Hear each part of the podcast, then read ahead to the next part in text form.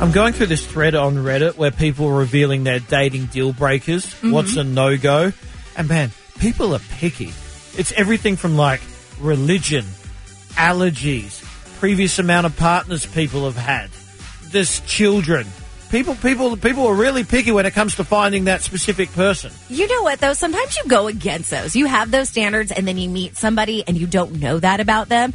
Um, I dated a guy once, this is way before my husband, and I was young at the time and I was like, I would never date somebody who has a kid because I was young. I'm like, I don't want to be stepmom.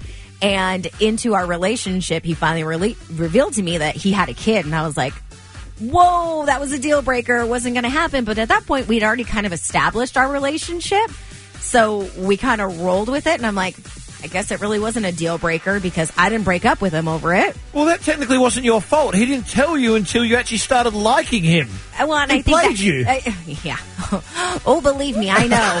uh, did you ever go against your dating standards? Something Uh, you said you would never do? Once in college, I dated a girl for two years who had previously dated my friend on the tennis team. Oh, she Yahtzee. I was sloppy second. Oh, okay. And you know, you when you're younger like that in college, you're a little more insecure. So that was a big deal to me. Like, never date someone that had previously dated a friend or even a colleague or an acquaintance. Did you hit up your your friend first though and be like, "Hey, can I go out with your ex girlfriend?" No, it was a big deal. Okay. Yeah, I- Did you I- broke bro code? I was soft. I broke bro code, and I take full responsibility. And he actually didn't speak to me for a while because of it. And in the end, I eventually got the guts to go to him and say, "Look, man, I was a coward. I was 100% a coward. This is 100% my fault. I'm sorry. I didn't want it to ruin our friendship, and it did." And he he justifiably said, "Just tell me. Just tell me." Right. And I've learned from that going forward. So, Okay. yeah. Well, looking at your relationships, did you have a standard of something? I would never do that. Your dating deal breaker, and then it ended up you went against your own standards. I love this question. Did you have a dating deal breaker that you went against it? You started doing it anyway. Triple eight four three one three seven six four. Text message or call, please. It's Kelli and Guy on K Frog. All right, they might have been considered a deal breaker at one point in time, but eh, maybe you lowered your standards. You let somebody fly by. What is that standard that you had for yourself that you went against when it comes to dating someone? 714 says, I got my master's degree pretty young, so my dating requirement was the guy had to have a bachelor's degree. I ended up dating my current husband of 20 years anyway, even though he only had a trade school degree. He currently makes quite a bit more than me, though. Okay, hey, yeah, don't judge a book by its cover. Uh, Carrie Ann from the 909 said it wasn't a deal breaker, but I definitely had a type. I was attracted to guys with light hair, light eyes. Well, let's just say my husband Bubba looks nothing like that. I think that is quite common. I think type is the biggest myth. If you're attractive, you're attractive. If you're attracted to someone, you're attracted to someone. uh, Tony in Chino Hills, what was your dating deal breaker that you went against? Actually, it was more of a taboo, like a general rule that's always been there, where you don't date your best friend's little sister. Uh oh.